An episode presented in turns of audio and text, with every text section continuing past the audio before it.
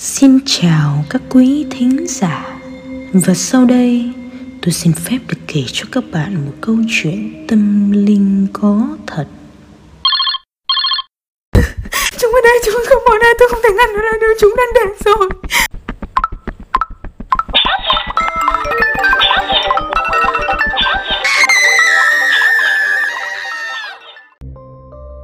Đó là câu chuyện về một căn bệnh quái ác khiến cho các nạn nhân trở nên nghèo khổ và cảm thấy tội lỗi với chính bản thân mình.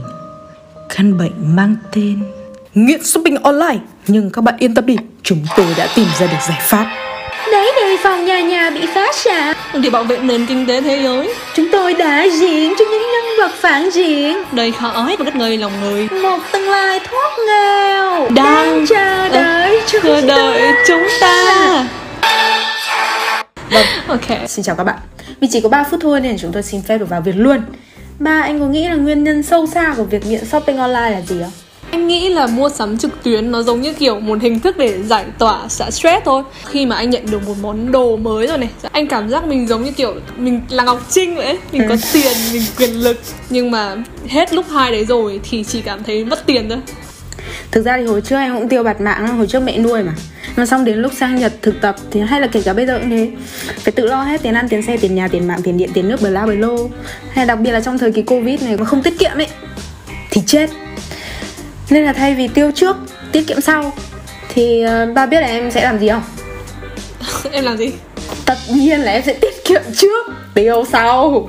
Nhận lương một phát là phải dành ngay một khoản tiết kiệm Cất ngay cất luôn đi. Rồi sau thì muốn order online shopping Ăn tiêu thế nào thì tính sau à, Thế thì với một người đã nghiện shopping online Và chắc là đã giác ngộ Thì ba có cái tip gì để ngăn cản cơn nghiện không? không không không giác ngộ đâu. Nhưng mà cũng phải cố gắng để giảm bớt nó đi. Thì mọi người hay bảo là phải lập một danh sách xem mình cần cái gì đúng không? Nhưng mà đối với người đã thích mua sắm rồi thì thật ra cái là mình thích là mình sẽ cảm thấy mình cần thôi nên là anh đã thử những cái cách mà nó đơn giản mà nó bớt đau đớn hơn ấy. Ví dụ nhé là trong cái giỏ hàng của mình có 10 món thì mình sẽ chỉ chọn một món để mình mua hôm nay thôi. Còn những món còn lại để dành cho hôm sau. Mà nếu hôm sau mình hết thích rồi thì càng tốt. Cách thứ hai á, đó là mình có thể làm cho cái việc mua sắm của mình nó trở nên khó khăn hơn một tẹo. Ví dụ như là bình thường mọi người sẽ lưu sẵn địa chỉ với cả số điện thoại trong app không? Em có thấy không? Có, cho tiện. Thì bây giờ em xóa đi. À, bây giờ muốn mua thì phải nhập lại từ đầu đúng không? Thì có thể là em sẽ nản và em sẽ không mua nữa. Đơn giản thế thôi Uhm, cảm ơn ba, thông tin rất hữu ích.